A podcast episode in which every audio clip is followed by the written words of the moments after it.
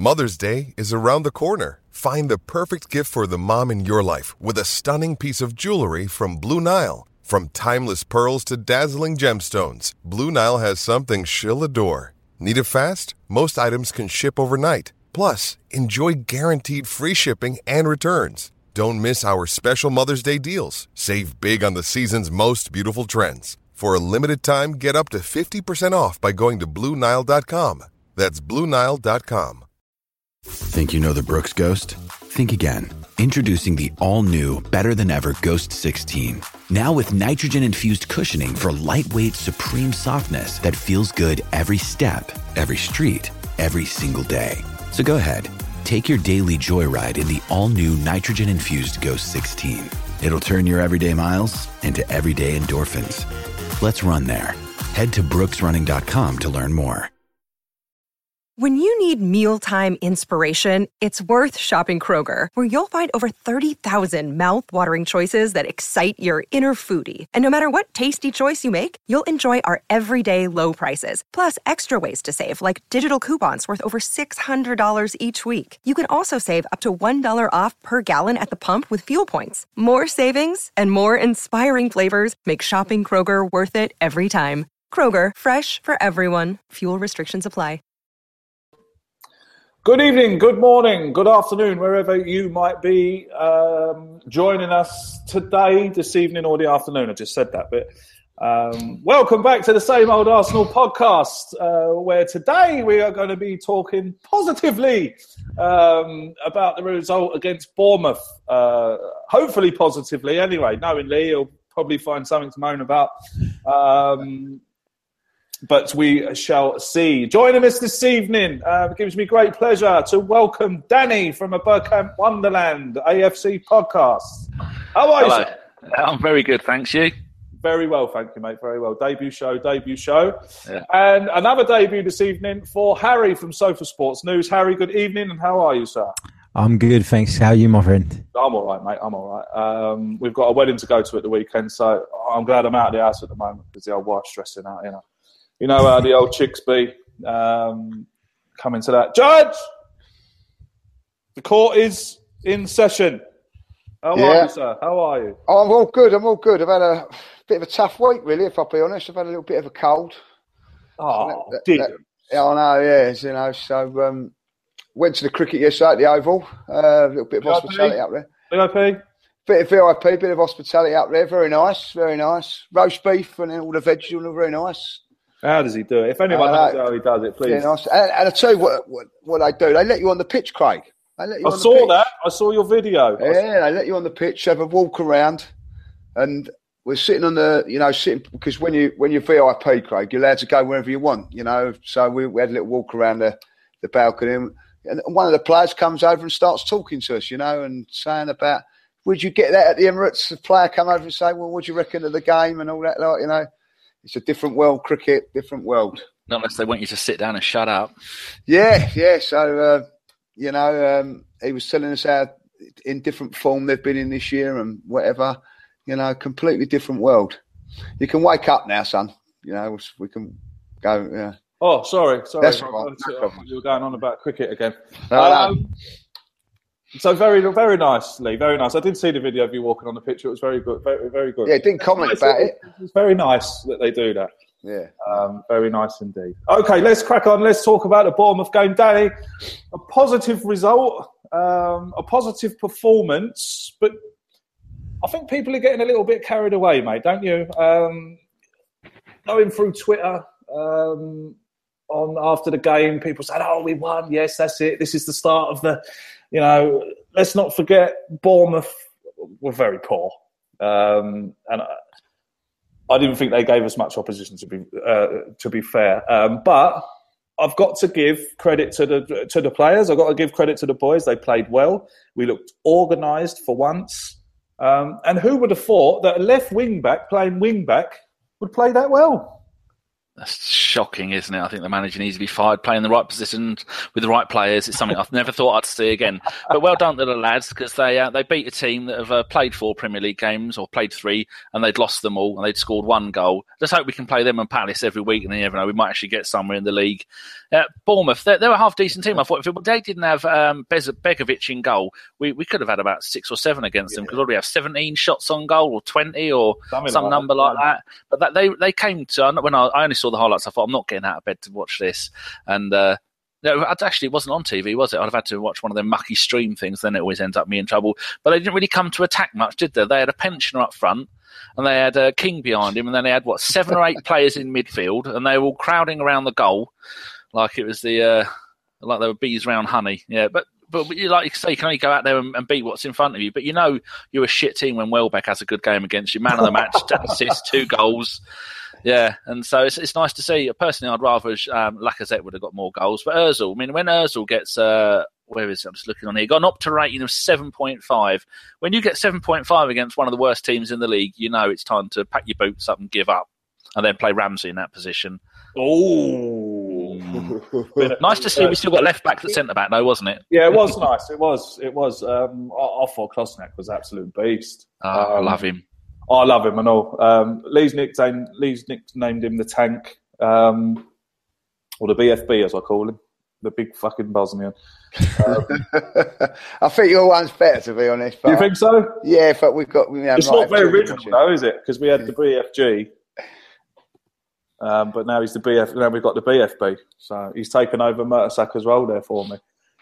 Harry, welcome to the show, mate. Um, a pleasure to have you on. Uh, what, Thank you what, so much for having me. Your take on the game, mate. What was your take on the game? Um, to be honest, I thought it was the perfect fixture for Arsenal, given the recent form. It was a perfect fixture, playing a team out of form, probably one of the only teams that were in worse form than ourselves. Um, Bournemouth are the kind of team that on their day they're going to play football against you and, and they can be difficult to stop but in all fairnessness they don't pose the kind of problems that we usually struggle to deal with i.e. the physical physical aspect of the game and and so I felt you know it was a, like I said it was a good fixture um, the performance was good but it wasn't great um, I didn't sit there and, and think this was a brilliant performance. You know, we grabbed a couple of goals in the first half and ultimately the game was over within within half an hour or so. But you know, it was the atmosphere was flat again. I just felt like, and I actually was a bit bored during the second half. I'm not going to lie. Bit bored, yeah. I've, I've, I've, I've been pretty bored. I don't get to go very often, but when I do go, yeah, I've got to agree with you. It's not very, um, it's, it's not very electric, is it? At the Emirates? No, it's not. And I, I don't know if any of you guys heard about the uh, the red marks on everybody's clothes. Have you heard about that incident? No. So coming out of the stadium, walking back to the car, some a kind gentleman kindly pointed to me and uh, said to me, "You've got a red patch on your ass, mate." So I turned around and I had a look, and I had a massive red patch on my jeans. And then it came to light later on that a load of people in blocks five and six had red patches all over their clothes.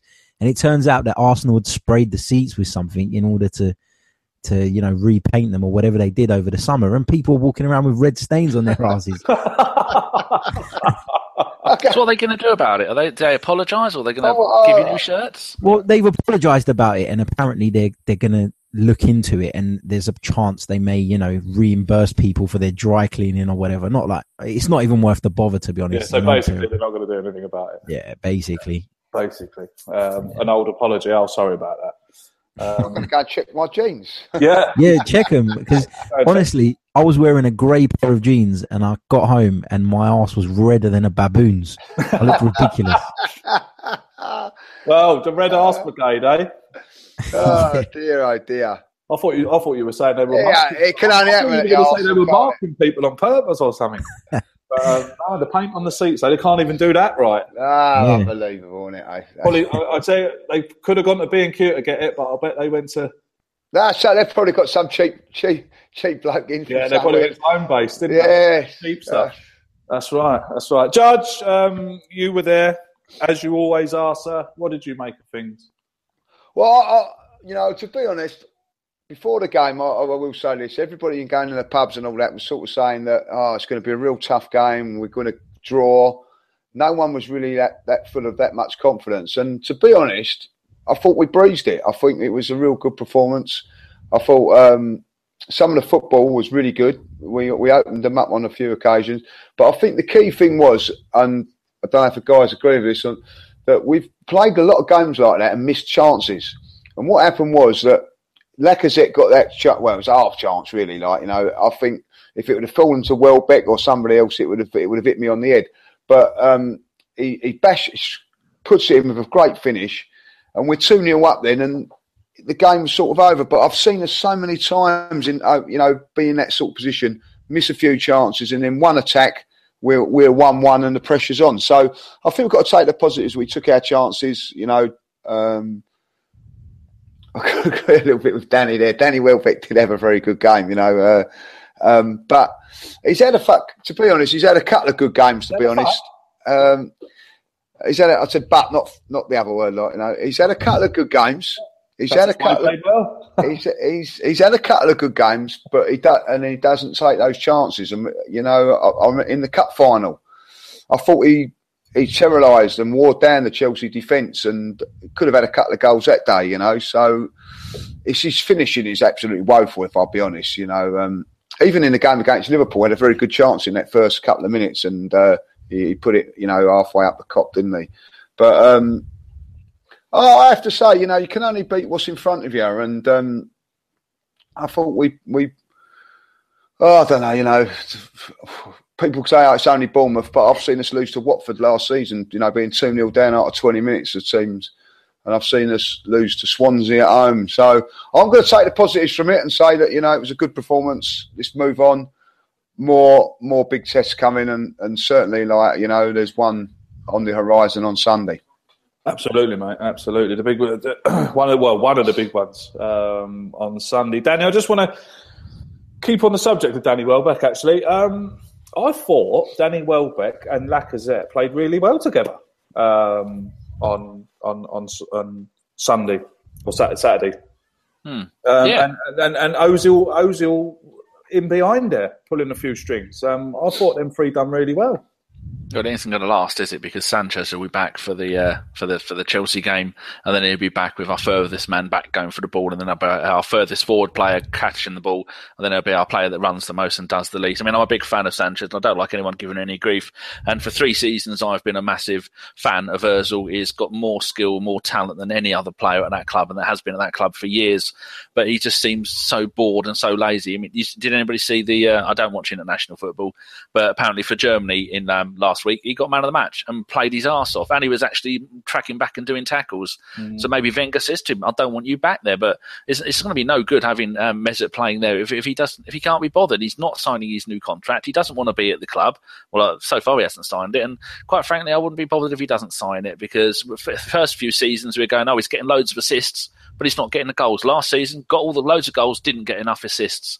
And you got to think, what does the player actually want from the club? I know it's it's with people compare him to Bergkamp because he's a similar kind of player where he's he's one yard ahead of everybody else and he hasn't got the players playing around him.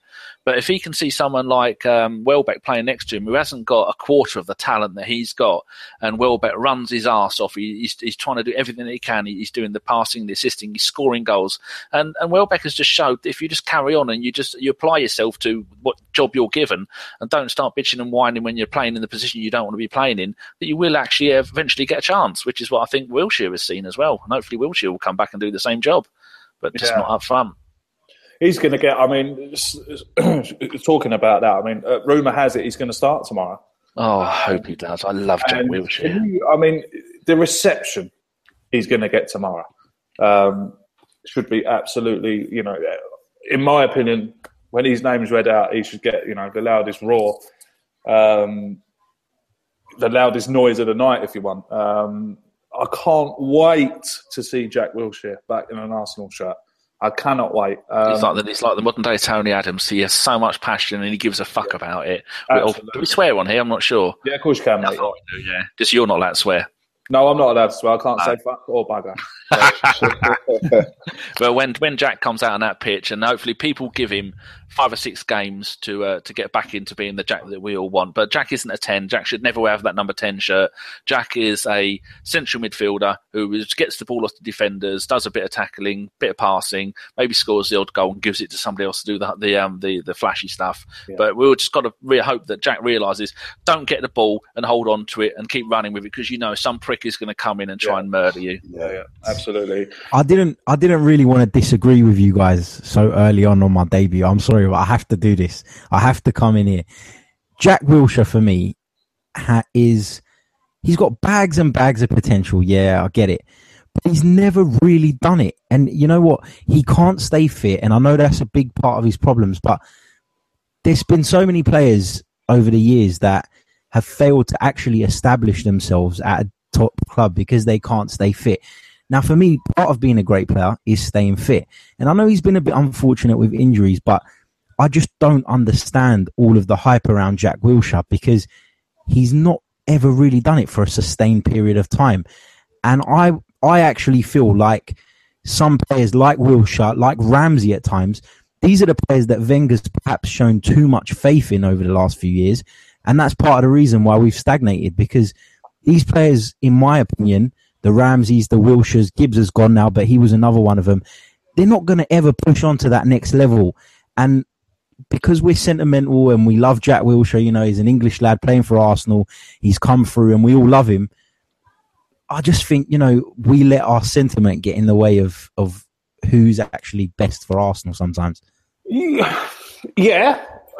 And take your point. I do. I take your point. But my way of looking at it is you know what you what you said there. Jack Wilshere has been unfortunate with injuries. Um, you know he hasn't asked to get injured, um, and I probably would agree with you to say that he probably hasn't been as good as as we've all wanted him to be or all expected him to be. But what I'm talking about is now and tomorrow. What I'm talking about is Jack Wilshere can come back into that team now, knowing that the things that are going on and you know the things surrounding the club at the moment. Jack Wilshere can come back in there, and like Danny says, a bit of modern day Tony Adams. You know, a bit of come on, bit of togetherness, a bit of.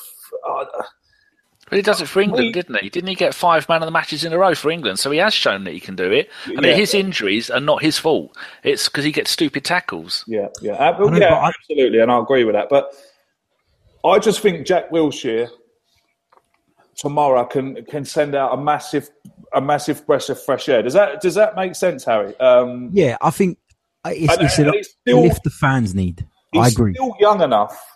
I think he's still young enough, and I still believe he's got the talent to go on, even now, and be an Arsenal great. I really do. I, I, that's how much, and it's not just because I'm a Jack Wilshere fanboy. I just believe he can do it. I really do. I, I, mean, I really still believe he has got a part to play at this club.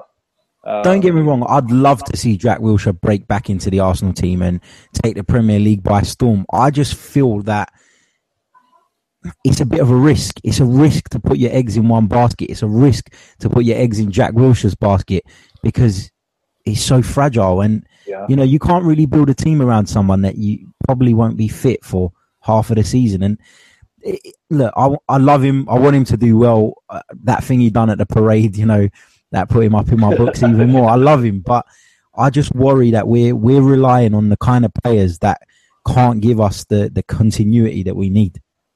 Absolutely, man, and it's a very valid point because you know I think there's players there's players in that squad now who who we expected to be you, you know expected to be great. Um, and perhaps are not as great as as they turned out to be. And, and and like Danny says, and like people people who watch the podcast know that, or listen and watch the podcast know that I can be Mer- Mesut Ozil's biggest critic, um, but I have to take a slice of humble pie and say that he played well against Bournemouth. He did play well against Bournemouth. He had a great game. Um, he pulled a lot of strings, um, and he looked up for it. But then I need him to do that Sunday as well. I need Mesut Ozil to be great, and I know he's not going to be. I can sit here now and tell you I know he's not going to be great because he's going to get roughed up. He's going to take too much time on a ball.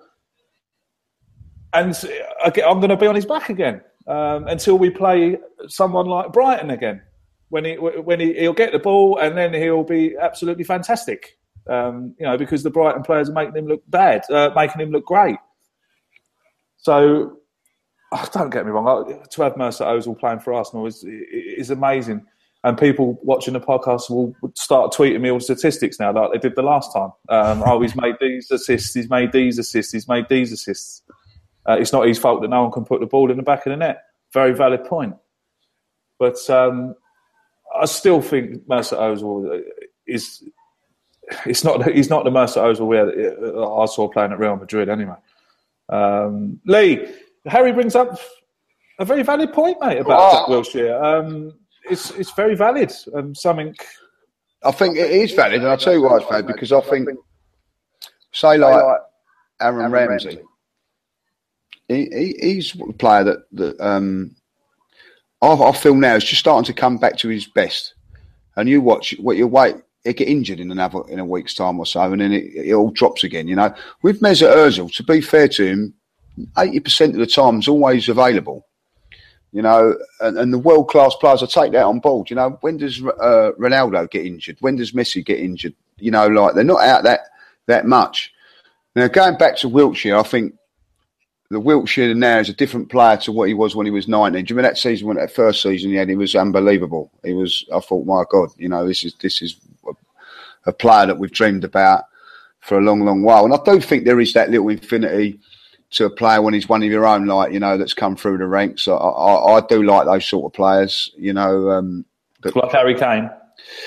Yeah, yeah, Eric. Listen, Spurs have got three or four of them come through their ranks at the moment, and you know, it, it, I, I, do think it gives you a special bond. With it's not happened for us. I'd love to see it happen for um, Kieran Gibbs, but as as Harry says, you know, I mean, Kieran Gibbs, I thought was going to be a very very good left back, but all white, you know, glass ankles. You know, and it's a common trait with, with the Arsenal sort of players, isn't it? You know, as you can go through them all. Ramsey, um, uh, Wilshere, you know, uh, um, and I, I, I, tend to agree with what Danny says there. It's not like he gets hamstring injuries and he's out for six or seven weeks. He's had, I remember that. Do you know what that, that tackle Man United in the man? It was a terrible tackle that, you know, but I don't see um, that being highlighted. That tackle, like like Mané's one, has been this this week. You know, just say, "Ah, Jack Wilshere ain't that bad." You know what I mean? That was a terrible tackle on in that day. It was late. Um, you know, in the in the, the context of the, the game now, that would have been a sending off, but nothing sort of sending. He's had a couple of um, unlucky ones as well, but I really do think you know, I'm not. I think for the moment, just it's just Wilshere. Just get him 90 minutes tomorrow.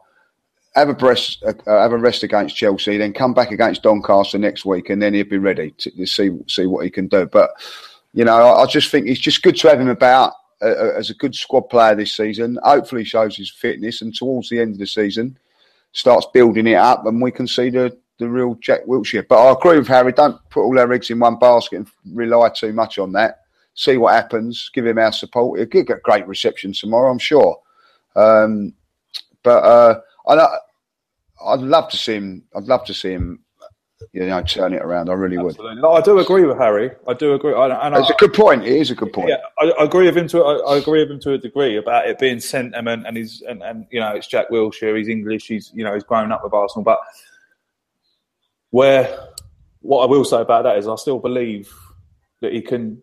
I still believe he, he has got a big role, um, a big role to play. Uh, Danny, let's come back to you, mate. Let's talk about. Um, I want to talk about the formation. A lot of people thought that perhaps Arsene Wenger was going to go back to the old uh, four-two-three-one, um, but he stuck out. He stuck out with his. Um, he stuck with the formation. Um, a lot of people thought he might change it after getting hammered by Liverpool.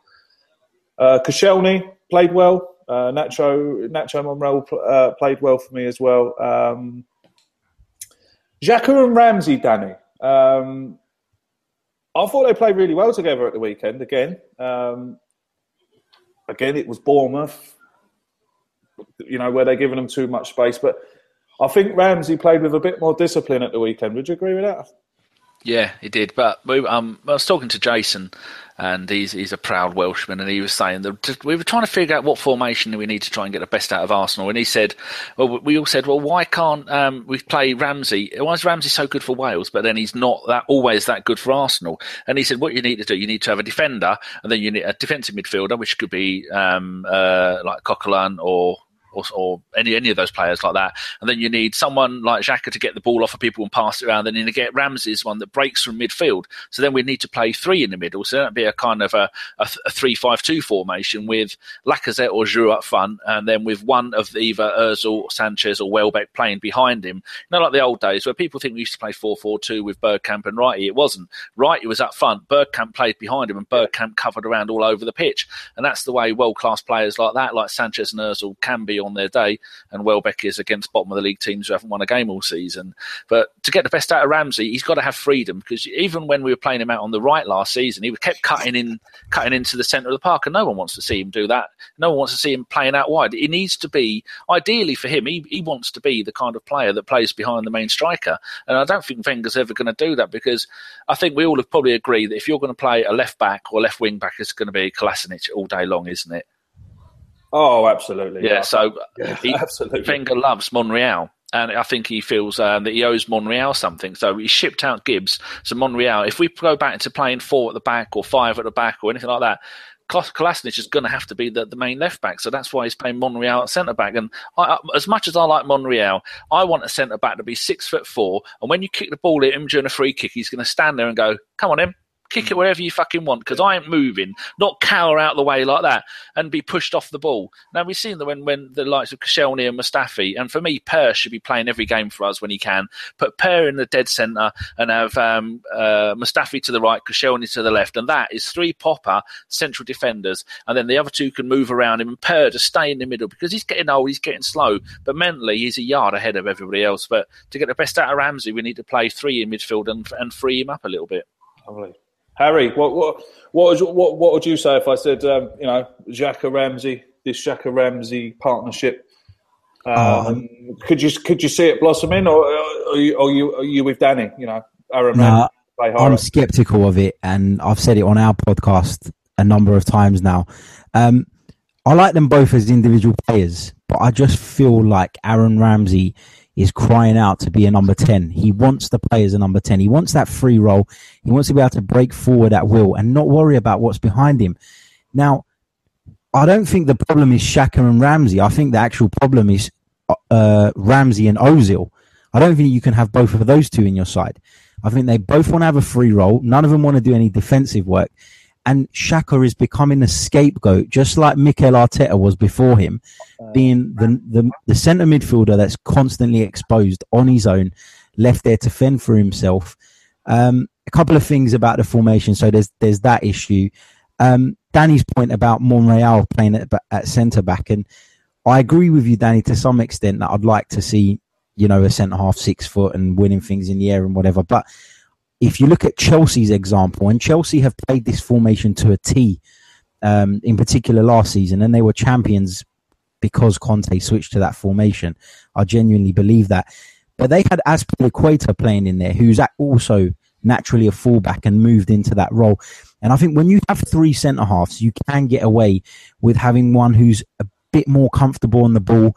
Um, and often in that formation, your centre half will be dragged out wide because there's three of them. Your wing backs will get caught further up the pitch, and there will be times where that player will need to move across. And so I, I don't really have an issue with with Monreal playing there. Um, you mentioned about Wenger and you know possibly changing the formation. If there's one thing we know about Wenger, he's as stubborn as an old goat. So if he's decided to go with this this season, I think he's going to stick it out. Lee, what do you? Uh, you're a big Lee's a massive Ramsey fan, aren't you, Lee? You you like Ramsey? Um, yeah. I, I jinxed. I actually take blame for uh, Xhaka being poor this season. Um, before the Leicester game, I tweeted out that Granit Xhaka will be the supporters player of the year um, for 2017 2018. And then about five minutes after I tweeted that out, he gave the ball away and Leicester equalised. Um, and I, have jinxed him. But I'm, again, um, I like Xhaka. I can see the good in Xhaka. I can see more good in Xhaka than I can see bad. Um, but what what you're saying about this Ramsey Xhaka partnership league? Do you like it or? Yeah, uh, you know, I was just listening to what Danny says. Uh, you know, it's interesting because I've watched Wales, and when when you know they've got um they, they played a sort of they've got you know Gareth Bale in their side, so they've got to cater for two of them. We don't need Bale. We've got Kelechi. Remember that? Yeah, that's you know. That's, but they they they they um you know we've got the, they've got Allen that plays the sort of holding midfield player. Now, come on, Xhaka's better than him, surely, and we're not going to argue with that or whatever. But it seems that you know he seems to get around the pitch a little bit more than possibly um, than Xhaka. I don't know, but I, I think that um, I, would like to see maybe someone like you know. Um, um, I don't know, someone like Kanté who plays for Chelsea, that sort of player, he gets across the park a lot quicker, and I think that would help Ramsey out a lot more. Like you know, I would like to see two two year ago, Coquelin played for us in that role, and he just played in front of the midfield and played really well for us. For, for and then all of a sudden, his role's been changed for for whatever reason. I still can't get my head around why he's now chasing in at, at centre halves and chasing in fullbacks. When when he first comes into the team, he was just playing in front of the back four, and he played it really, really well. And every, when he got injured against West Brom, was at that game, and um, everybody's going, "That's it, our season's finished now." We know, we you know, how long's he going to be out? And all of a sudden, you know, all of a sudden he's become uh, not good enough for our team, and I can't understand why Wenger's done that. You know, and I just want to see somebody do the, the, the, the, job properly, and that is shield the back four, shield the back three, and that's all you do. is stay there. If if someone's out of position on the right hand side, you go to the right and cover it. We don't seem to have that, and I don't think Xhaka has got the legs to do that. And because he hasn't got the legs to do it, it's all Ramsey's fault because he's he's doing it there. Now I watched Ramsey for Wales. Um, and Danny's mate will probably tell you the same. Like he, he, he can be disciplined he's been disciplined playing for Wales because you know this. This face it, Wales have not got technically the better players like Arsenal have got.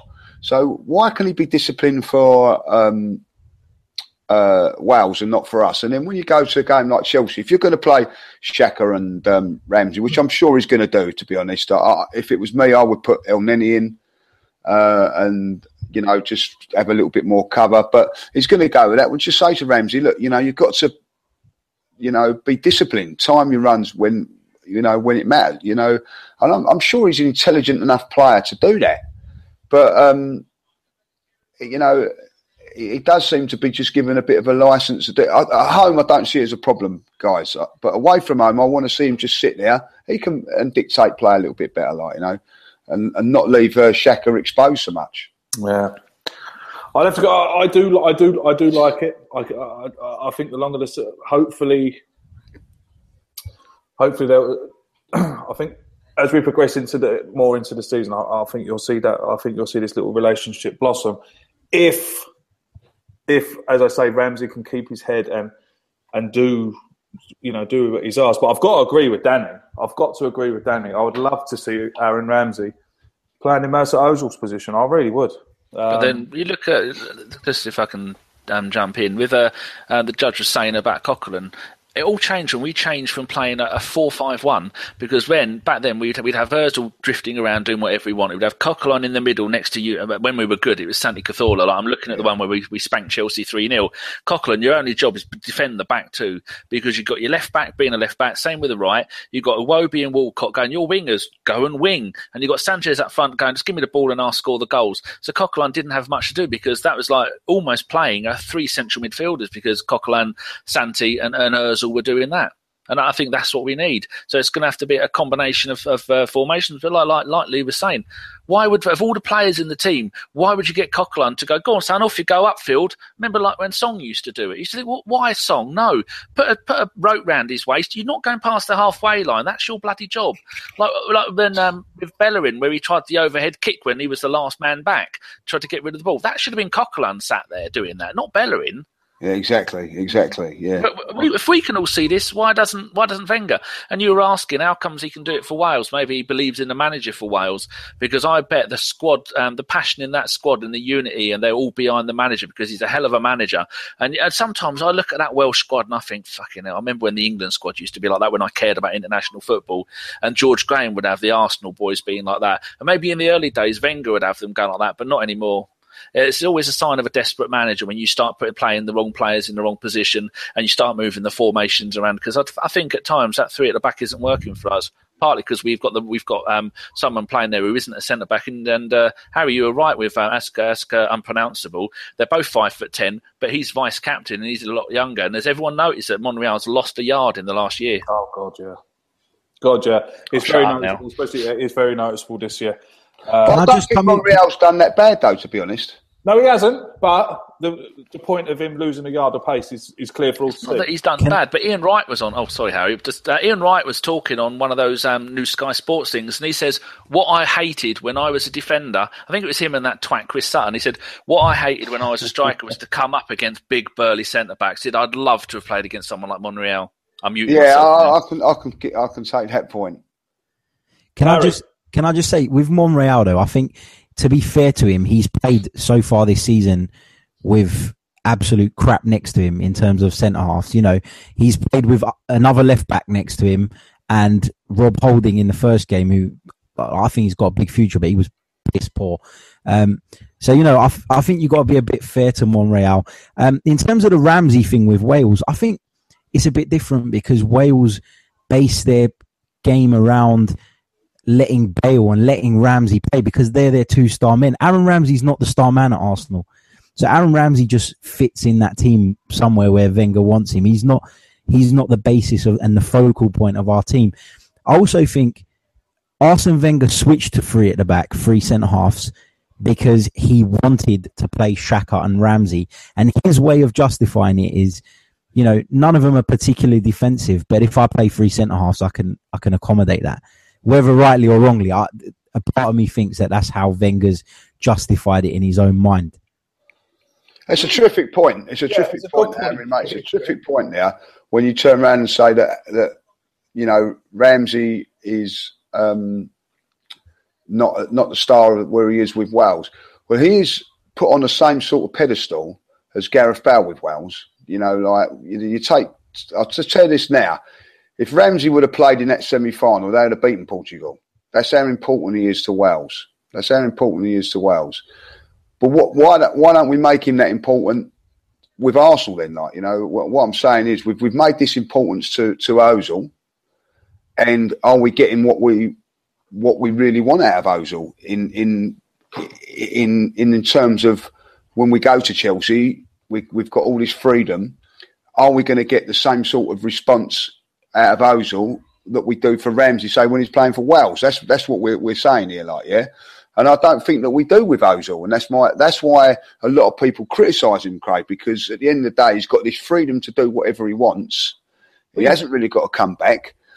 Right, go and do it. Go and express yourself against Chelsea. Go and create. Go and cause mayhem against Chelsea. Well, and, and come up against Chelsea, he's pushed off the ball and bullied, and you don't see him. You know, I mean, gradually he fades and fades and fades out of the game. So, you know, the perfect thing for it is, and you know, and it does wind me up. You know, when you sort of try and compare him with Bergkamp. Bergkamp, when he played, he had all the freedom. It was all built around him, but he produced. Not every game, but when it mattered in big games, he produced the little passes. I remember going up to Bolton when Bolton were a real nasty side, you know what I mean? And it was a real tight game. He puts a lovely flick through for Ljungberg to come come in and, and score. You know I mean? It was an absolute sublime ball. Now, Ramsey doesn't get those sort of balls that Ljungberg used to. Now, if Ljungberg was in this team now, would he get those sort of those little passes? I, he, he would do against Brighton and Middlesbrough, but would he get that against Chelsea, Manchester United, Tottenham? That's my argument with Özil. You know, I mean, that's where I want. I wanted to go out on, on Saturday go go through. You know, you you look at the old games with Bergkamp against Chelsea when it that supine ball. Do you remember the one where, when uh, Vieira messed up in the first minute and then Vieira scored about five minutes later? Who's the pass? Who's the pass from? It's from Bergkamp. You know, I want to see Ozil put someone through in the first couple of minutes, and if it goes to Lacazette, bang, let's see what we can do. And he's got all the freedom. He's got all the tools. Um, the way we set up uh, Ozil to, to produce it, and I, I, you know, my biggest uh, um, beef with him, if you like, and I ain't a beef really, is that he doesn't do it in the real big games, and that's that's you know, let's see if he does it on on on Saturday. Uh, sorry, on Sunday. Well, I think that comes back. Sorry, I, sorry, I Harry, go on, go on. I think that comes back to the to what I was saying in the beginning, though. Like you've just said, Lee, it's it's Ramsey or Ozil. Oh, it's great. not Ram. It's not Ramsey and Xhaka that's the issue for me. It's Ramsey or Ozil in that eleven in order to have a balance in that midfield. And like you said, in the home games against the lesser sides, we will get away with it. But I bet you, if we play Chelsea like that on Sunday, we will get We'll get torn to beat. pieces. Of course we will, because the, the proof's in the pudding. Every time we go to one of the big six, we get stuffed. So there's the proof. So he's got to change it somewhere along the line. And, and I agree with you. He's got to make a decision between Ozil and Ramsey. But Danny makes a good point as Sunday. well. Um, Danny makes a good point about Aaron Ramsey um, respecting his manager, um, wanting to play for his manager. Because let's face it, Mesut Ozil seems to be well in in Arsene Wenger's mind. uh, Mesut Ozil seems to be undroppable. So if we didn't have, if Ozil was out injured for six months, who who do you think would play in that role, and do you think they'd be they they'd take it and, and, and own it? Probably nine Wenger, it'd probably be um, Wogan. would it? Or Spinner. Oh dear, it makes you makes you so angry. I mean, collectively, Wenger knows more about football than, than we'll ever know. But it's just wh- why do these things keep happening? And like Judge, you were saying about Bergkamp, the a great way to sum up Bergkamp, he made Christopher Wreh look world class at times. Does does does Özil make anyone up front look world class? I mean, I can understand. I mean, you look at the beginning of last, no, not last season, but the season before that. Coming up to Christmas, Mesut Özil had equalled the record number of, or was approaching the record number of assists for a season, and he'd done it by Christmas, almost equalled it. And for the rest of the season, I think he got two or three assists. When things go bad, his head goes down, and then he's just he just doesn't want to know because he's he's playing for Germany, one of the best international teams in the world, and he must look around because I know I know if if uh, well, when I'm when oh, I'm I'm playing. If uh, occasionally I'll play FIFA online, and I think those poor fuckers playing around me. I think I played seven games and I touched the ball six times, and then the people like Dan who's playing around me and banging in the goals. He must look at me in midfield or right back or left back or in goal or wherever the hell they put me just to make the numbers up. I must think he's bringing nothing to the team. This is driving me nuts. Get him out. So I've, so I've retired. Did you, Danny, can I, you can I ask you a question? you actually win Division One when you done that um, charity thing? Did you, did you do Got it? nothing to do with me. No, the only thing I could have done was possibly I'm good at penalties. So, but Jay uh, Shredder took the penalty and missed. That could have been my moment of glory. I could have streaked. I could have gone out double pink dildos like that West Ham fan was meant to do that he didn't do. I've gone out on a glory. Yes, Harry. yeah, Danny, I just want to ask you a question because you made the point about, um, you know, maybe Ramsey respects his manager at Wales more so. I just want to ask you a question like, uh, if you was a player, would you respect Chris Coleman more than Arsene Wenger? Because for me, that one's up for debate. I mean, surely Arsene Wenger has achieved far greater things in the game. And if you can't listen to Arsene Wenger, then why on earth would you listen to Chris Coleman? I don't think it's a respect thing. I think it's a belief thing. Everybody has the utmost respect for Wenger. But when you look at your manager and the day after the FA Cup final, he still hasn't decided whether he's signing a new contract. And every single look at that summer, we bought one player, Petr Cech. Everybody knew we needed two or three players. And back then, players that would be first team regulars now would have cost us 30 million pounds for world class players. Then now they're going to cost you 70, 80 million pounds. And Ramsey isn't a stupid bloke. He's no Harry Kane. He's not sitting there eating crayons at half time. Aaron Ramsey is an intelligent footballer who's, was good to listen to. And Ramsey must be looking at this thinking, you haven't bought the players that you need. You, you're playing Elneny and Coquelin, who, who God bless them. I, I love, I love. I mean, I don't know why someone hasn't done. Remember when last Henrik Larsson was at uh, Celtic? They all had Henrik Larsson wigs. Why haven't we got Elneny wigs? Flogging them outside. Uh, maybe, maybe that's one from, for Gav for She War. Start flogging Elneny wigs. But Ramsey's an intelligent bloke, and he must see what is going on, and it must must make him angry. That's why that's why Özil and Sanchez are not signing new contracts, and Ramsey has got after after um, this season. That's his last season. His contract. So he can start. No, this has got one more year after the end of this season, one more season to go. And then what's going to happen then? Next summer, I mean, this is a whole new kettle of fish to get into. But you look at the players that are going to be out of contract yeah, and the amount of rebuilding. What did he do? He brought in two players. We could have done without Lacazette.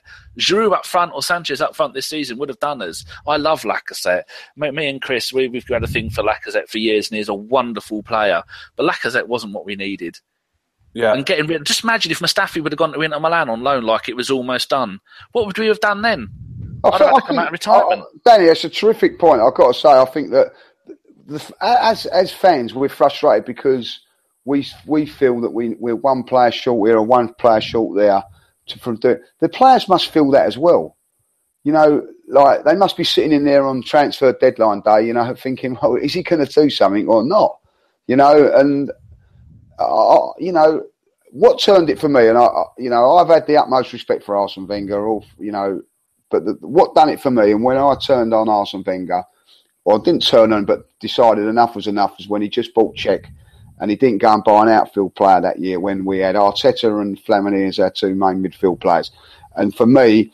That, that was it for me. And if I was a player there, I would have probably turned around and said, you know what? I'm never going to win nothing under this manager. Like, you know, nothing like like the, we're never going to win a Champions League. Or I'm never going to win the Premier League again. And I, I do think that these players just slightly lose a little. Have lost a little bit of respect for him, Harry. I think that they have. I think that you know you've got someone like you say Chris Coleman that, that nearly took Wales to, to, to a European Championship final because on the belief of telling them that they're these great players. You, you're this and you're that, Aaron. You're this and you're that, Gareth. You know what I mean? Like, um, you know, if we give the ball to Aaron and we give the ball to Gareth, we'll win games of football. If we keep it tight at the back, they'll get us a goal because they're this, great, these two great players.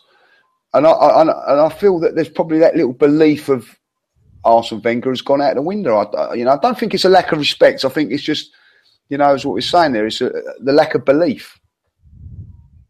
Harry, a lack of belief um, perhaps I worded it wrong. Uh, you've got to agree that perhaps the players have lost a bit of belief in Arsene Wenger. Yeah, you look. I want Arsene Wenger out. I've made no secret of that. I, I want Arsene Wenger out. I've wanted him out for quite some time now. Um, like we were saying before we went on air, I won't be one of these people that stands in the stands and you know shouts at him and abuses him because I don't think he deserves that. I do think his time's come to an end, and maybe people are starting to lose belief in him but the, that group of players are not free from blame.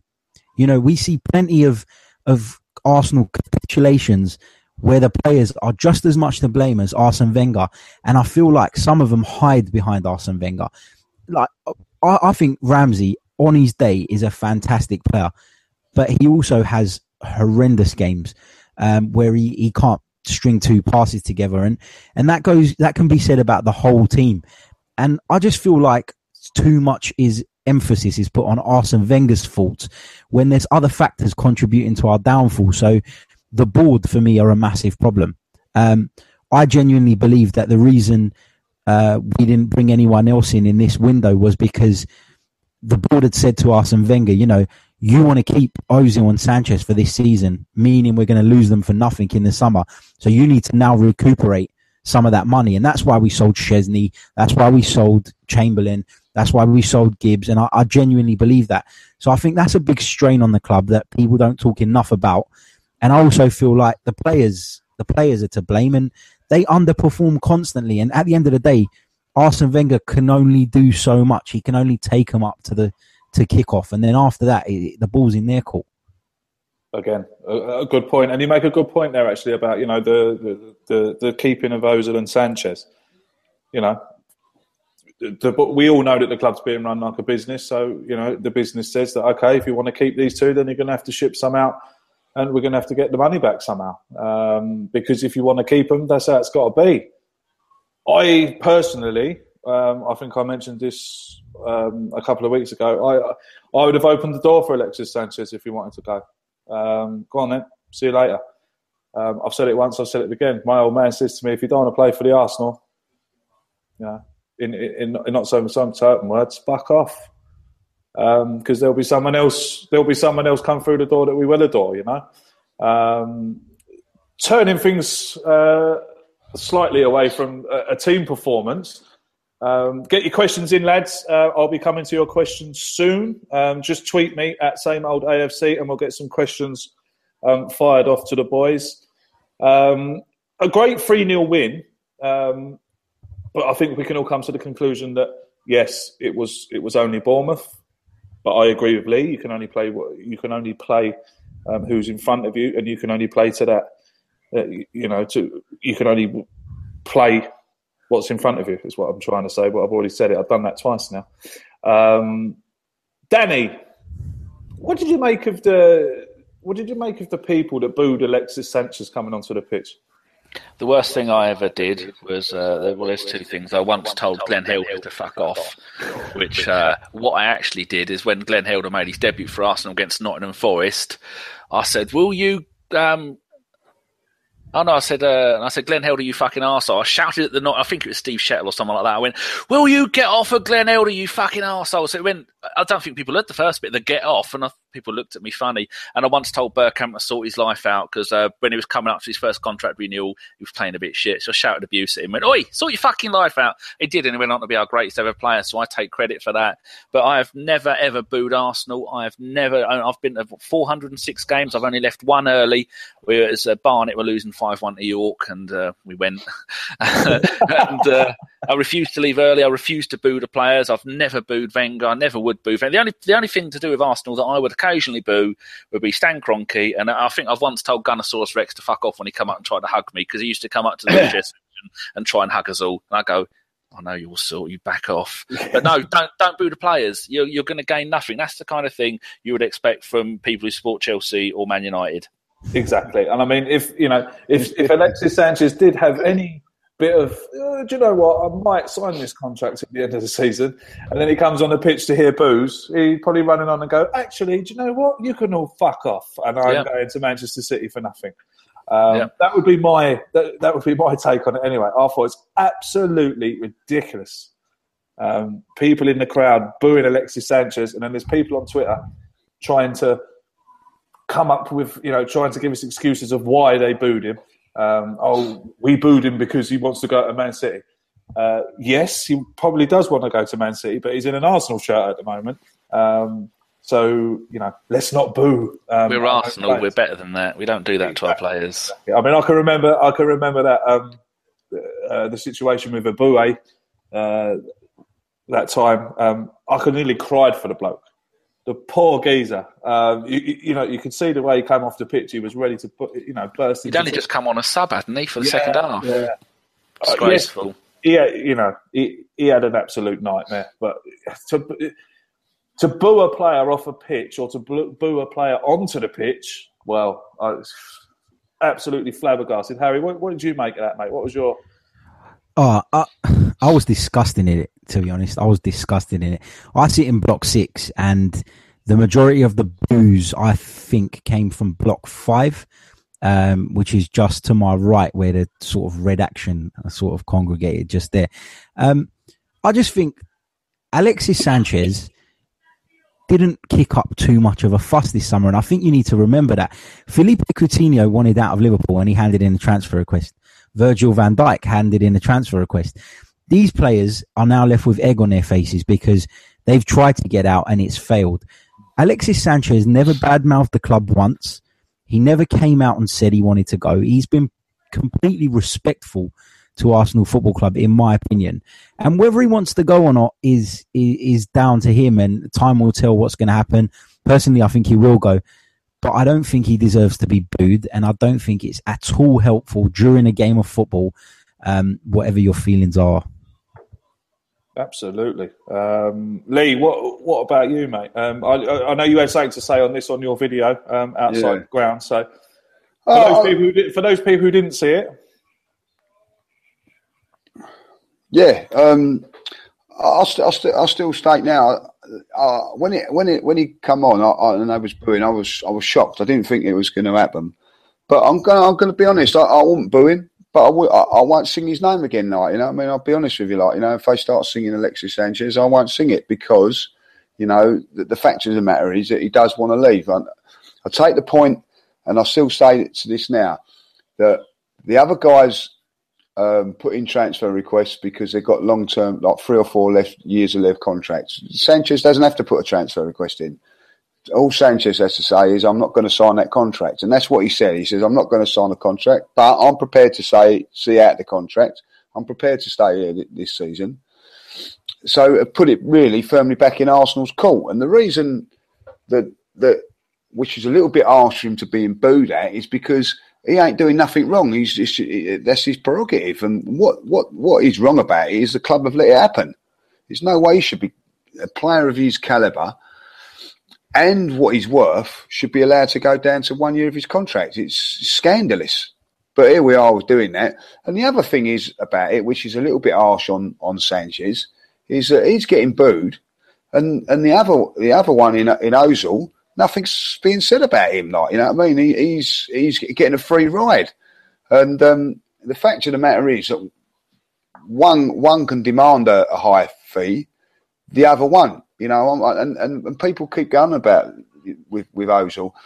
Listen, Mesut Ozil next season will have a lot, will have a queue of clubs queuing up for him on a free transfer because of wages and whatever like. But with at the moment, players are not teams are not prepared to pay 50, 60 million pound for him plus all the wages. They're not prepared to do that, you know. But they are prepared to do that with Sanchez. Which that says a lot, you know. And um, but yeah, I'm gut. I'm. I don't know about how you guys feel about it. You know, I'm gutted that he wants to leave.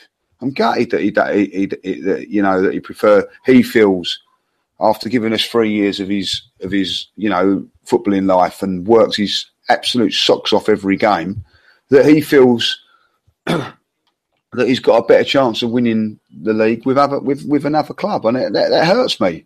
But you know, it's a reality, isn't it? It does. It, it, you know what I think what hurts me the most is uh, again it goes back to the board, doesn't it? You know, or the board or Arsene Wenger. The thing that hurts me the most is that people can't see that. that we should be building. We should be building the side around Alexis Sanchez. No doubt about it. We should be. You know, we should be bringing in these players um, that would, you know, perhaps perk Ozil up a bit.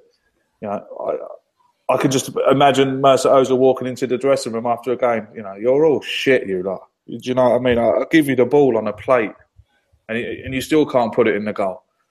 Do you know? Um, I don't know. I don't know. I, am gutted he wants to leave. I think he will leave. There's no doubt in my mind um, that he's going to leave um, come come the end of the season. Harry, you got something you want to say there, mate? Or? Yeah, I, I'm gutted he wants to leave as well. But I think to be honest, I, I can't think of a like even the most avid Arsenal fan. I don't think could sit at a table with him now and put a, a serious argument to him why he should stay. Mm. I mean, at the moment we're going nowhere. We, we're on the decline. So if you're Alexis Sanchez coming to 29 years, 30 years old, whatever he's going to be, you know, it's very difficult to persuade him to stay. Um, I don't know. I, I, I just I think that it, the club are to blame for the fact that Alexis wants out, not Alexis. And while he plays for us, we should enjoy it because he's one of the best players we've had in a long time. Yeah. And you know, we should we should applaud the guy, and he get deserves all the respect in the world um, for, in my opinion, not not being one of those arseholes that kicks off all summer and tries to force a move. Wh- whether he wants to leave or not, the fact is he was signed on that contract, and he's going to honour that contract um, and he's willing to honour it. If the club turn around in January and decide to sell him for 20 odd million to, to recuperate some of their investment, that's their prerogative. But I, I genuinely believe that if he had to stay for the whole season, he would do that and he would honour the contract. So he doesn't deserve to be disrespected. Absolutely, mate. Yeah, I mean, any man, you know, any man except perhaps a manager um, that doesn't leave uh, before before a contract. Um, yeah, no, you're dead right. Alexis Sanchez has has acted with class um, through through that whole situation. He's still an Arsenal player. Hopefully, you know, hopefully he will, you know. And he's also doing, Craig, what the manager done. Hopefully he'll leave on a high. That's uh, that's all I'm saying. And he's also doing what the manager's done. You know, the Arsene Wenger said, like, you know, I'll see out my contract and see what happens. You know, and uh, so how can you say to a player not to do that? When your yeah. own manager's done exactly the same thing. That's a great point. Yeah, you know, a bloody good point. That, that's that's the problem that we're in now because our manager was, oh, I'll see, I'll see, I, I might sign, I might not. So, so, so he sent out a message instead of saying, "No, I'm sorry," you know. And this is it's all keeps carrying on, you know, and the, the, the mess continues to keep going, like you know. Absolutely. Now, lads, we are going to turn our attentions uh, to you, the viewers. We've got some questions here on Twitter. Um, remember, if you're new and you're watching us for the first time this evening, don't forget to subscribe and follow us um, on Twitter at the same old AFC. Danny, we'll come to you first. Um, you see me having you're having quite the laugh there with Mike, so we'll we'll, we'll read out we'll read out Mike's question. Danny, Mike wants to know if we don't get a result against Cologne tomorrow, does Arsene Wenger immediately write off the Europa League? Oh fuck no! All we have to do is win three games, get nine points, possibly ten, and we, have we've, we've done that. We could we could not play any of our best eleven and, and probably um, get um, out of that group. Absolutely. Uh, the Cologne are shit as the uh, like someone uh, referred to it as the Lucas Podolski derby. I prefer to call it the Tony Woodcock derby because uh, Tony Woodcock, Woodcock, was one of my favourite players back in the day, and he was uh, magnificent for England.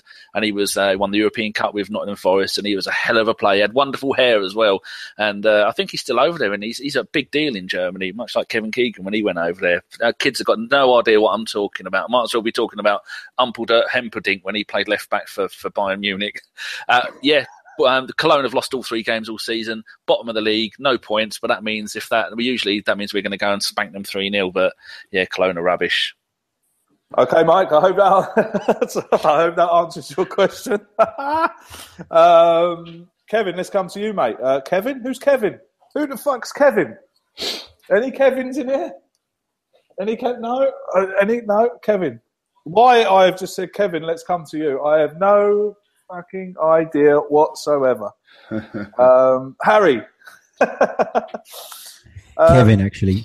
Yeah, Kevin. Um, do the lads believe we would have won the two titles, 2013 and 14, 2015 16, if we'd have kept Robin Van Persie with Sanchez and Ozil playing at the same time? Mm, not in my opinion, no. Okay. Because I've always felt that Arsenal's shortcomings in title races came at the other end of the pitch. Um, I always felt we were defensively fragile, and that was our issue. We weren't able to close out teams when we needed to, rather than uh, it being down to a lack of goals or not enough firepower up front. So, personally, uh, uh, great players as they were, I don't think they would have plugged the holes that, that the team had. Thanks for your question. Um, Egg Hunter. you do get some great handles on this. Um, this question comes in from Karen. Good evening, Karen. Thanks for your question, Lee. Um, after after the first few games, where do the panel think we will finish in the table this season? Um, I'll start that off. I think we will finish sixth. Lee. Fifth. Fifth. Kevin? I think we'll finish fourth. Fourth? Ooh. Danny, what's, what's, what's your league table, mate? Where, where, are we going to finish in the league? Top three are out the window straight away. Anyone who's uh, who, who, thinks we're going to finish in the top three needs to get the nurse in. They need more medication. It's going to be. I think it depends. I think Sanchez could be let go in in January because the Kroenke will be looking at and going, yeah, there's 20 million quid we can get there, and that's 20 million more sheep he can buy for his fucking ranch the size of the moon. Um, I think if we finish fifth, we'd be doing all right. I think. Uh, Wenger might be told, look, fuck the league. You're not going to finish top four. Europa League, win that, which is 15 games. Champions League, then we're in it. Then next summer we'll have Champions League money and we can buy some more players because even even the most deluded Arsenal um, uh, member of that board must realise next summer we are fucked. We thought this summer was going to be bad. You wait till they go next summer. Look, you've got you've got no Champions League money. You've got no Premier League money and uh, we've got all these big players leaving. It's going to free up some cash. But yeah, we're, we're, I think fifth or sixth, like those two said, it's it's not going to be pretty, people. You need, might need to look away at times. Yeah, absolutely. Dan, will, Danny will stay with you, and we'll go back down along the line. Um, if you had the choice, this, one, this one's from Jerry. Thank you, Jerry. Um, if you had the choice of Roy Keane or Brendan Rodgers to replace Arsene Wenger, what one would you pick? Roy Keane. Without a shadow of doubt, one of the greatest midfielders in Premier League history. Irish legend, make my mother happy. And uh, he is not. You would not go up to Roy Keane and tell him you're not going to do what he tells you to do. Coquelin wouldn't move from the centre circle spot for the entire game. Just think what he could bring there again. We all said that when Steve Bould come back. You watch these central defenders; they'll be defending like the old days, right, not yeah. closing their eyes and spinning in circles and hoping something works out. So Roy Keane, I love Roy Keane. What about you, Harry? Roy Keane or Brendan Rodgers? Roy Keane, because Brendan Rodgers has got all the faults that Arsene Wenger's got. He couldn't set a team up to defend to save his life. So yeah, Roy Keane for me as well. Roy Keane. Judge? I can't stand Roy Keane. Don't like Don't Brendan stand Rodgers that much. Like, uh, oh, no, go on then. I, I, I, out of the two, I'd go Roy Keane. Yeah, like you know, he, he, he would. Uh, he'd certainly uh, get them going, wouldn't he? If, certainly would. I'd have to go for Roy Keane as well, to be honest. Yeah. Living in Cork, uh, famous Cork man that Roy Keane is. Um, Ah, well, then that's it. Then it's done and dusted, then, isn't it? county. Um, the the prodigal son. Uh, let's go. Thank you, Jerry, for that question. Um, Danny, let's come back to you. Has Theo Walcott got a future at Arsenal? Yeah, I don't know. We might need uh, the, the pitch deworming at half time, or the tea might need doing, or the crockery might need what? No, no, fucking hasn't. What the fuck is he doing at the club? I love, I, I love him. I mean, you can tell he's losing the plot. He straightened his hair, and that is never, never. My my mate did that, and uh, he, he's a gentleman of colour. And when he straightened his hair, I knew he was in trouble because he looked like a twat too. So no. There's not a place in the team, is there? Theo Walcott at a push is a half decent winger who can cut in, always cut in from one side because he hasn't got a left leg, and he, he's not he's not a striker. He, he's not he's, he can't play in the hole behind the strikers, and he can't play a right wing back, unlike the Ox, who was the world's greatest right wing wing back. Do you see the Liverpool right back got injured, got sent off tonight? So that's where the Ox is going to be playing for Liverpool for the, from now on, playing right back. Can't wait. You, you couldn't make it up, could you? Oh no, it's like Jackanory. Uh, Harry, what about you, mate? Theo Walcott for you? Any future at all?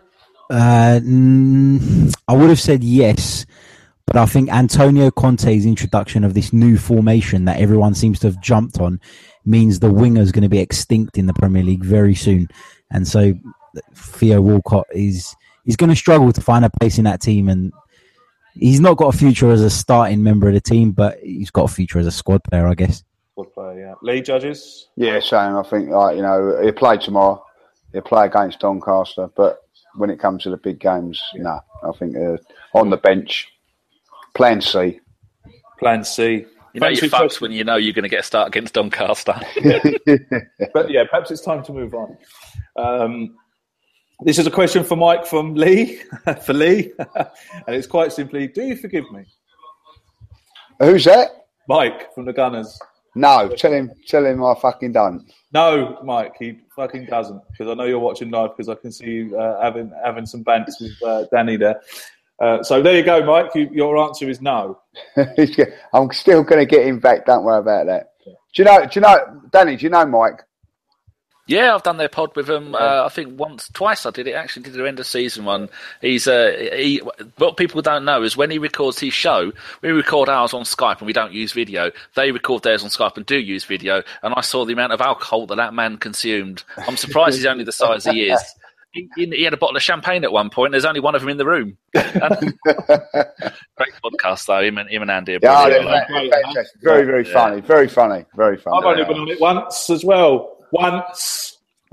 They need to sort that out sooner rather than later. Once. Um, this one comes in from uh, Mr. Tom Canton, Mr. Gooner Talk. Um, good evening, Tom. Where, where were you the manager? I think that's it. If we were, if we, if I was the manager, You wouldn't, you wouldn't think he's a teacher, would you? If he's No, right. Nah. were you- teach English. Come on, Tom, sort it out. And don't be deleting the tweet either. Were you the manager? Would you keep the three, five, if you can't count, at the back versus Chelsea or revert to our four, which is, in his opinion, more solid? B, No, stay with the three. I would stay with the three because match Chelsea up. If I'll be honest, we matched them up in, in the last two games.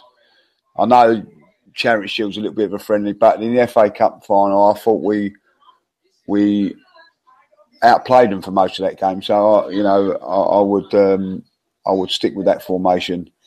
Um, be a little bit more defensive with midfielders, but um, no, I'd still I'd stay stay with back three. Harry, what about you, mate? Back three, um, or in Tom's opinion, um, Tom thinks we're more solid with a back four. I'd stay with the three, but I'd certainly be telling my wing backs to, to sit a little bit deeper and be a bit more disciplined. I think, like Lee said, we need to match Chelsea up. Um, and I just feel that if we revert back to a four that they've probably not been been used to recently in training and stuff, is a bit of a risk to throw out what you've been doing so far this season and revert back to something else. Danny, would you um, would you like to see him go back to the four or? I'm tempted to say I'd play two right wing backs, two left wing backs, and six central defenders and quit while we were ahead. But I think it's more of a question of who you're going to play in front of them. I think that might be a time to play three in central midfield with maybe Xhaka and El, and Xhaka and Coquelin. No, Coquelin, he's injured, isn't he? Coquelin, he's out for two weeks. weeks. Yeah, so maybe Xhaka and El Elneny, and just say, look, don't just do not leave that back, those back ones, those back the defenders uh, alone because they are going to get um, ripped a new one because yeah. uh, that the new way Chelsea are playing, they're they're quicker than they were before. They haven't got that donkey Costa up front. They've got Morata, who is uh, like Tom would tell you, he's he's next level brilliant. He is going to ravage every single team in the Premier League this season and do wonders for them because he is, he's got pace, he's got skill, he's got goals, he's got everything. Well, a player that, as we all know, we should have bought three or four years ago. Yeah. Also, okay, Chelsea. Uh, sorry, guys, right. Chelsea fan. That's all right who um, who was saying that they've got rid of Matic and because um, he was getting a little bit slow, and they've brought in a little bit more pace in their midfield, and they felt that that was down to uh, Arsenal exposing that in the FA Cup final. That Zappacosta looks like a decent player. Yeah, he does. He scored a screamer last night, no, didn't he? Yeah, Great so cross. He admitted it was a cross, didn't he? Unlike Harry Moncane, who went, "No, I went for that." That's it. Yeah. I don't know what the rest of it was, but that was the gist of it. Poor old Harry. Poor old Harry, eh? He's one, one of, our own. One of their own. Arsenal. He's one of their own. Like Clive Allen, he can get fucked. Oh, I can't stand him. No. Imagine, imagine when Harry Kane goes into goes well, uh, finishes and he does what all the all the shit players do, and they go to Sky Sports or BT. Jesus, you have to have subtitles up the entire subtitles time. For him, yeah. Between him and Carragher, they'll need flipping. Oh, oh, don't, don't get me started on Jamie Carragher. Oh. I'd love to see you started on Jamie Carragher as long as you kill him. Yeah, oh, no, no, Oh, he does. I his voice just goes straight through me. He's he's probably quite knowledgeable. I just can't listen to him because of his accent. It's just it's just, just goes straight through me. Sounds like a constipated duck. yeah, yeah, that would be that would be a good uh, description of it. I've saved this one till last because uh, this one comes in from uh, Mark, and some of you might have uh, some of the people that watched the podcast last week um, might have seen that he's actually doing the London Marathon. Um, the next London Marathon. Uh, he's doing it for a charity um, for children, uh, visually impaired children. Um, and me and Lee have uh, donated this month's um, YouTube earnings um, to him. Um, and so he'll get about he'll get about fifty quid, I think. Um, Another way YouTube is going demonetizing everyone. You'll owe them money. That's right. Yeah, scumbags. Yeah. But you know, we don't we don't really. Um, I'd like I'd like to donate Sofa Sports News's uh, char- uh, YouTube earnings for the month as well to that charity. If, oh, if... fair play to you, Harry. There you go, Lee. Uh, Mark, if you're watching, mate, there's another donation for you. Um, thank you very much, Harry. That's really really cool of you. I'll just give him some of my own money because we ain't fuck all on the podcast. I think the podcast funds at the moment are about minus seventeen quid. Yeah. Well, this is this is the bit I'm getting. This is the bit I'm getting onto. Um, he's actually putting up for raffle um, his very own Charlie George signed um, Arsenal shirt. Uh, the way he's doing it, he's got a link um, on his Twitter feed. Okay, it's his pinned tweet, um, and you can find him at Marky two four nine. Now, what he's going to do is he is going to sell the raffle tickets for two pound a pop. So you go and click the Just Giving link, um, when you donate the two pounds, put your Twitter handle um, in, put your name and your Twitter handle in when it asks you for the name, um, name of donator, and he will give you, uh, he will allocate you a ticket. How are you spelling Marky? Pardon? How do you spell Marky? M A R K Y. Two four. Oops, I put E. IE. So did I. Yeah. Marky two four nine. M A R K Y. So two pound a pop, lads, for a ticket for your chance to win um, an authentically signed Charlie George um, shirt, and not only um, an authentically signed one, I would imagine um, a piece of Mark's, you know, personal memorabilia. It's very good of him to put that up. Um, all money going to, um, of course, uh, the charity of his choice uh, for visually impaired children. So good luck with that, Mark. Uh, we'll be supporting you all the way, mate. Um, we donate our, our channel earnings um, for the month. Harry has kindly donated um, his channel earnings for the month, and I hope um, as many people as, as possible can help Mark um, by donating just two pound um, to help him uh, raise money. Running the London Marathon, rather him than me. Yeah, I might, I might go, might go down and watch him, Craig. Yeah, yeah, yeah. Hope we get down there and watch him. Uh, I should go and bang him a tenner of my own money if I can find Oh. his Twitter app. I can't find it. Thank you, Dan. Very good. Um, and and uh, Mark, no need to be uh, painting same old Ar- same old Arsenal podcast on your face, mate. All right, no, no need to be doing that. yeah, yeah, no need to be doing that. At all. Um, but anyway, so that's Mark's uh, Mark's little um, Mark's little plug done. Um, if you can support it, lads, two pounds um, for a ticket, and then you never know, you might get yourself a signed. Um, And I've just gone and re- I found it. I've just gone and retweeted it. thank you very much, Dan. It's very good of you. Um, Oh, he's doing the hard work. I just pressed a button. yeah, well, yeah, I, I, I, I must do a good sell. Um, I wouldn't even so- do a marathon when I sit down the whole fucking time, let alone running the whole lot. I'd die. Just looking at it, I can't even bother to get out of bed and watch it. Terrible, isn't it? no, the question, Mark's question. Um, we'll start with you, Lee. Do we need to look for a better goalkeeper? Um, Petr Cech. He thinks that Petr Cech is over the hill, and, and, and for anyone that cares, I absolutely, positively agree with him. Lee, the judge. Oh, I don't know. You know, sometimes I think that you know, if you've got a good defence behind you, does help. You know what I mean? I think. Um, uh, I'll have to say this with um, with Petr. Whenever the cross is coming, I feel quite comfortable he's going to come out and claim them. So I'm I'm I'm not saying that he's quite done yet. Like you know, I think that you know he's not. You know, we've got to be looking for something in the future. That's why I thought we should have gone and signed Pickford this season. But um, um, I know I'm I'm all right for I'm all right with uh, Petr Cech for another year or so. To be honest. Harry? Yeah, I think Peter Cech's seen better days. I think it's fair to say that. Um, I cover a lot of Italian football for Sofa Sports News, and I was particularly disappointed that we sold Wojciech Szczesny. Um, I know he wasn't great in his time at Arsenal, um, but like Lee said, he had a crap defence in front of him as well. Um, to be fair to the guy, but he did improve at Roma, cut a lot of the errors out of his game, um, was a lot more calm and calculated. And so I was disappointed to see him go. And I think in the long term, he would have been a, a better number one because Peter Cech for me has got maximum another season in him, and then he's on his bike. Yeah. I was gutted, mate, when Szczesny left. Leah tell you. Um, I talked him up for God, I've God knows how many weeks. Talked to my up. God, I was rubbing my hands together. Szczesny's coming back. You know, rated statistically rated the best goalkeeper in, in, in Europe last year. Um, Juventus come in for him. I mean, that tells you everything. If Juventus are coming in for him, you know, as, as an understudy to um, to uh, Buffon, I mean, come on now. You you know, it doesn't take a rocket scientist to work out that someone has actually seen that this boy's got some potential. Yes, he, he, he made terrible decisions when he was at Arsenal, smoking in the shower. You, you know, that's a complete lack of respect for the club. It's a complete lack of respect to your players, the manager, you know, whatever. But he went away. He learned more about his craft, and he became a fantastic goalkeeper. And I can't believe we just let him walk out the club. Um, and, and for how much was it? Ten million. Ten million, yeah. I mean, goodness me, ten million. And the I'm talk, sorry. the talk in Italy was actually that Gianluigi Buffon was the one who identified him as the goalkeeper that Juve should go Well, and get. I mean, how much of a Lee. compliment is that? Lee Judges, rest my case. Yeah, yeah. Oh, what? Because Buffon says so, like, you know.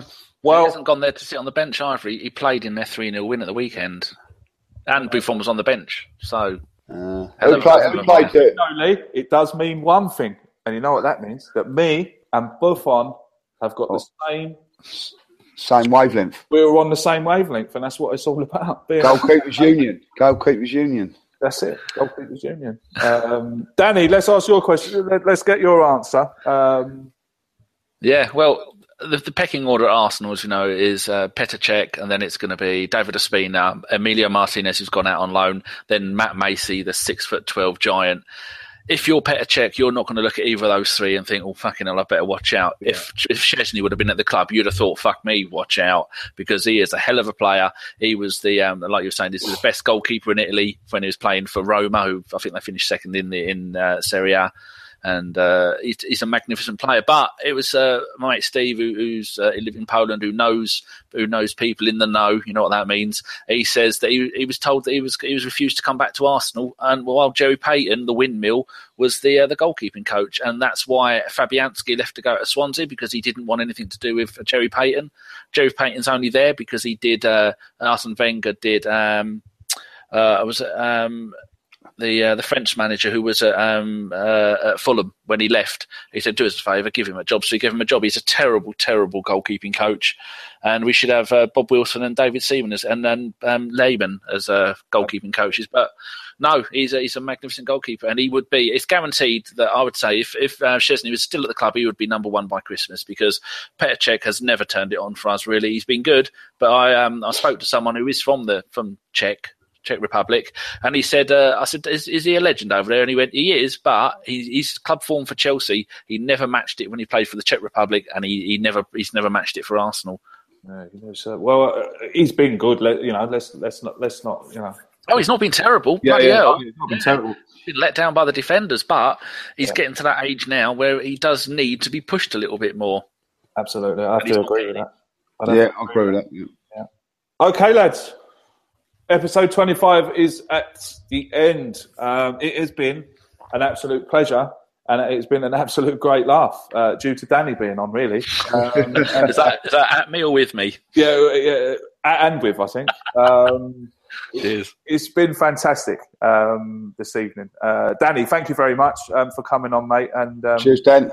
Cheers. Talking to Pleasure mine. anybody who wants to see more of Danny, uh, Right. you can go and follow the Bergkamp Wonderland uh, on Yeah. Twitter uh, at is it the, the AFC podcast? Is I it? don't know why we actually own the Bergie podcast. So I don't know why we picked the AFC podcast. There's a moment of panic. I saw it, went, "Oh, can I have that?" And then Yeah. realised after it's a sh- shit one. the AFC podcast. Go over Yeah. uh, and follow them, and also the, um, they have a, a YouTube channel as well where they do the uh, ABW radio show after every game. Um, Yeah. you can go and check out the lads there talking about the game live, um, moderated uh, moderated chat box, um, so you can chat with the lads, take questions. Loosely moderated. moderated, moderated sometimes. Um, I just made Tom a moderator actually, just uh, for this one. Uh, he- Ah. if you come, if you come near me, you get a job. Simple as that. Uh, good old Um, Tom. My our thanks to uh, Harry uh, from Sofa Sports News. Again, Harry um, has uh, his own little venture on the go um, at Sofa Sports News. So please head over um, and support uh, Harry's channel and Harry's podcast. Harry, it's been an absolute pleasure having you on here this evening, mate. Um, very talked you very very for well, having sir. Yeah, yeah. Talks a lot of sense there, Harry. Well done. Nice Thank to you speak to guys. you. It's been a pleasure talking to you guys as well. Thank you, mate.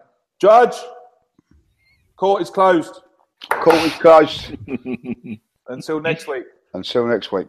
So, we'll go for a quick score prediction from everyone just before we go. Arsenal Cologne tomorrow. Lee, 2 0. Harry, 3 1. Danny. Four 0 Yeah, I'm going with Danny. 4 0. I had 4 0 in my head. 4 0. I believe it'll be an easy game. Um, and I think we're going to. I, I think we'll be too strong all over the pitch for 'em. Um, and we'll start our uh, Spurs Day night football. Um, They'll be joining us sooner rather than later. They'll be with us Exactly, this yeah. season. Well, I don't know, Dan. I'm, I'm getting a bit worried now. They've turned over Dortmund this evening. Um, so I don't know how. I don't Yeah. know. Well, I do. Their goalkeeper. Um, yeah, so uh, not not the greatest start uh, to watch them win their, to watch them win their first game at Wembley, um, and of course turn over Dortmund. But They have to happen sooner or later. They've had about 15 there. They've got to win yeah, one that's sooner or 15 later. attempts, isn't it? They've got, Yeah, that's yeah, you know. Unlike us, nine straight. Yeah, you know, yeah. as a Spurs fan, you've always got to remember that we always have the last laugh most of the time. Which like Um, scum. So yeah, we'll, we'll be laughing at you at some point of the season, I'm sure. Remember, lads, if you're new around here, please subscribe. Um, I will try and get this up on SoundCloud. Um, hopefully this evening or tomorrow. That's if uh, SoundCloud have plugged the wires into their potatoes. Um, use shit, they? They charge for that bollocks. Oh, Fucking mate. hell. I've, I've got a podcast sitting here from three weeks ago that I can't get on it. I, I just cannot upload it. It just will not upload. I tried it twice. It got to 78% and then it, then it stopped. Yeah. And then the other one got to 96% and stopped. Are you using Firefox? No, Chrome? Chrome. Is that Smash my problem? something. No, Firefox would be your problem. No, Firefox will be the problem. Okay.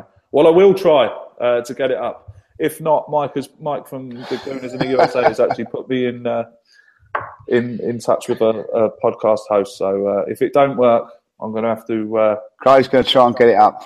Oh, I thought you'd let that go. The Oh. judge sees all.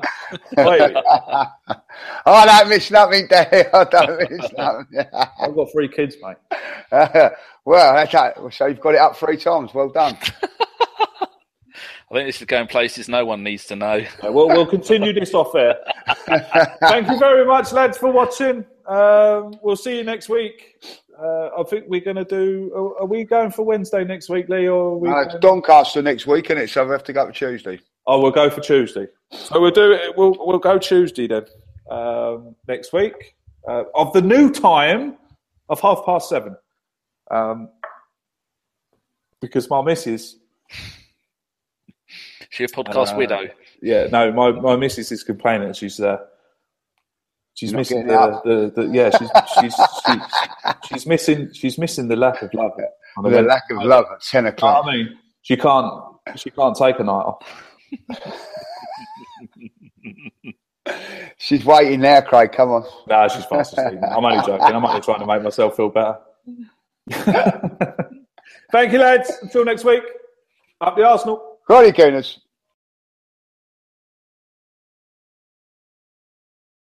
Sports Social Podcast Network.